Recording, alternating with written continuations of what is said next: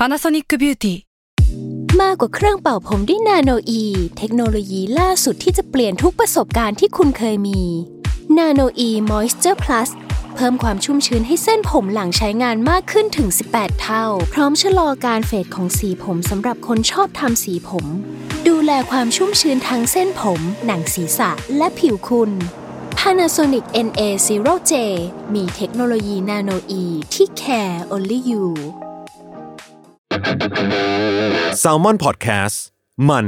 สด อร่อย ก่อนจะเข้าสู่รายการนะคะ บอกไว้นิดนึงว่ารายการของเราเนี่ยดูดวงตามลัคนาราศีนะคะสำหรับใครที่อยากทราบว่าลัคนาราศีคืออะไร สามารถไปฟังได้ที่ EP 1 เลยเนาะส่วนเว็บที่ใช้คำนวณลัคนาราศีนะคะ ก็คือ w w w m y h o l a c o m นะคะ เข้าไปได้เลยค่ะสตาร์ราศี ที่พึ่งทางใจของผู้ประสบภัยจากดวงดาว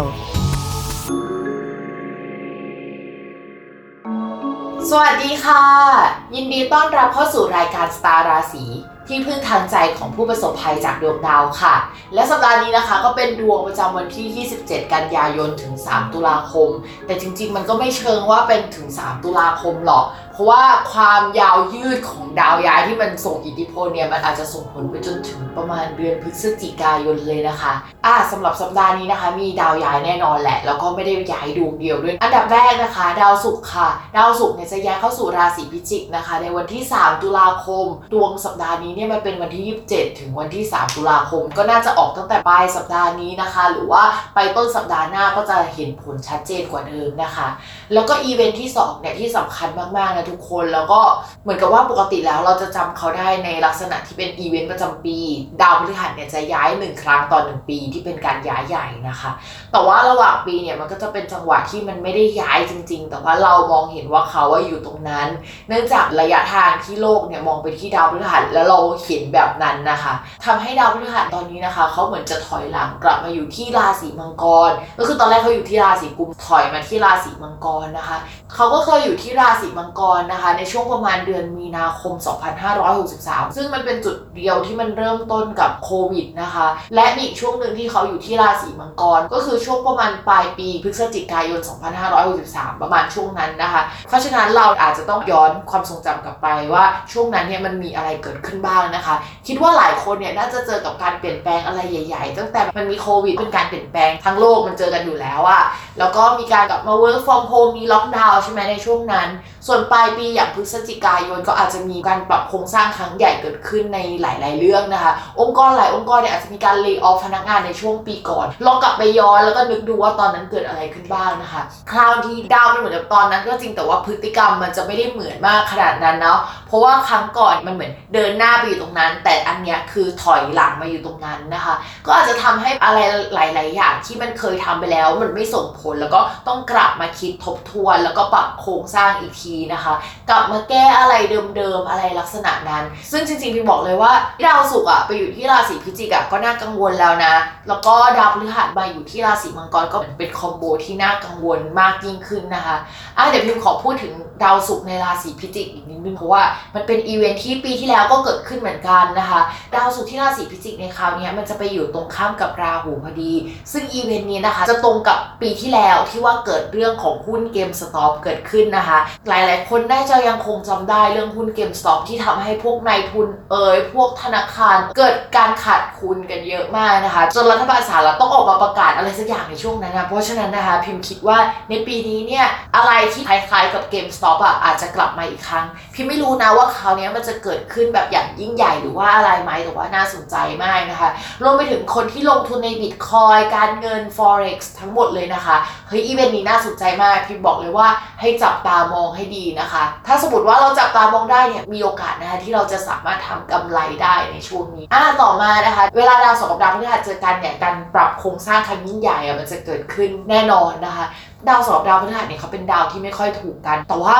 อีเวนต์สำคัญที่ดาวเสาร์ดาวพฤหัสมาเจอกันเนี่ยมันมีอะไรที่มันเลื่องชื่อมากๆนะคะตั้งแต่ตอนพระเยซูเกิดเนี่ยก็มีอีเวนต์ดาวเสาร์กับดาวพฤหัสมาเจอกันนะคะรวมถึงการเกิดขึ้นของประเทศไทยดาวเสาร์กับดาวพฤหัสก็อยู่ในราศีเดียวกัน อันนี้ก็มาดูแล้วกันว่าจะเกิดอะไรขึ้นบ้างเฮ้ยพูดจริงๆว่าเราลุ้นมาก แล้วก็โควตาการลุ้นนะคะจะมีไปจนถึงพฤศจิกายนค่ะ